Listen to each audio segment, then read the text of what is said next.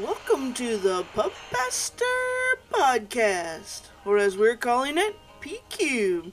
Yep, it's nerdy. I'm your host, Gail Tabor, and this is our Psalm a Day segment. Join us as we journey through the book of Psalm, one every day, every weekday.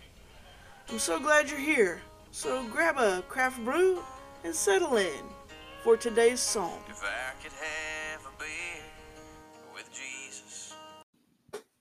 Hey y'all, welcome to the podcast. It is um it is kind of a happy day. We we have just passed our one third mark of the Psalms. Um yesterday was Psalm 150 and I should have said it yesterday, but I forgot. Um, but we have done so there are 150 psalms. We have done 50 of them, so we are one third of the way um, done. Um, the plan is for us to finish up on December the 31st. Um, so that will take us to the end of this year. Um, that we will have read um, a psalm a day.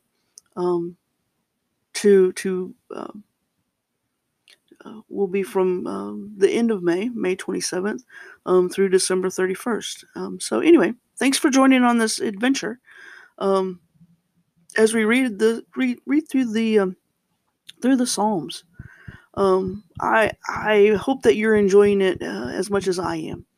I have enjoyed this greatly, uh, reading them. I like the um, uh, I like reading them in um, in the message. Um, I know that it's not everyone's favorite. Um, I like the plain language of it, um, and as it it says um, in the beginning that uh, it's a contemporary rendering of the Bible using the original language is crafted to present tone and rhythm um, in everyday language. And I think that it does a really good job of, of keeping the tone and the rhythm of, of the Psalms um, in saying them in a um, in a way that is um, everyday language. Um, so any, anyway, I'm, I'm glad you've joined in, and I hope that this has been a blessing to you. I know that it has been a blessing to me um, to do this and to um, to journey through um, through the Psalms. So our psalm for today is Psalm 51, and um, and the little headline says um, a David psalm. After he was confronted by Nathan about the affair with Bathsheba. Just to kind of give you a little background of, of where the psalm comes from. So hear these words. Generous in love, God, give grace. Huge in mercy, wipe out my bad record. Scrub away my guilt. Soak out my sins in your laundry. I know how bad I've been. My sins are staring at me. You're the one I violated. And you've seen it all, seen the full extent of my evil. You have all the facts before you. Whatever you decide about me is fair. I've been out of step with you for a long time, in the wrong since before I was born. And you're after the truth from the inside out. Enter me then. Conceive a new, true life. Soak me in your laundry, and I'll come out clean. Scrub me, and I'll have a white, a snow white, white life.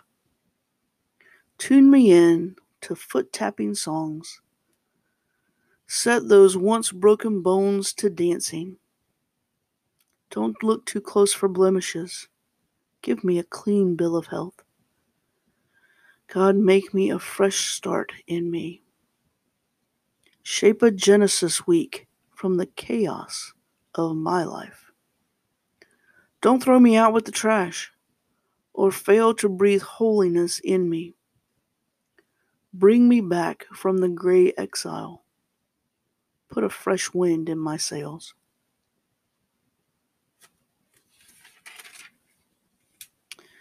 Give me a job teaching rebels your ways, so the lost can find their way home.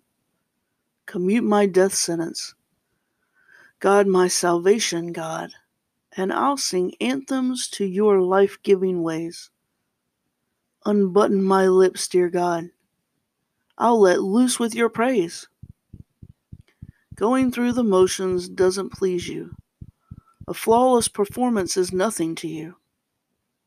I learned God worship when my pride was shattered.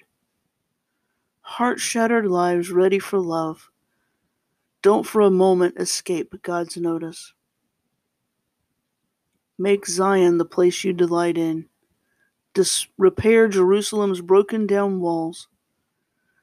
Then you'll get real worship from us, acts of worship, small and large, including all the bowls they can heave onto your altar. Perhaps this resonates with you, friends, that um, we are calling on God's grace. We are calling on God to be huge in mercy, to not hold our bad record against us, to scrub away our guilt. Sometimes we feel that our sins, that our bad acts, are weighing us down, are staring us down, that we have violated God, and that God has seen it all the full extent of all of the bad deeds that we have done. Because God has all the facts. But here's the thing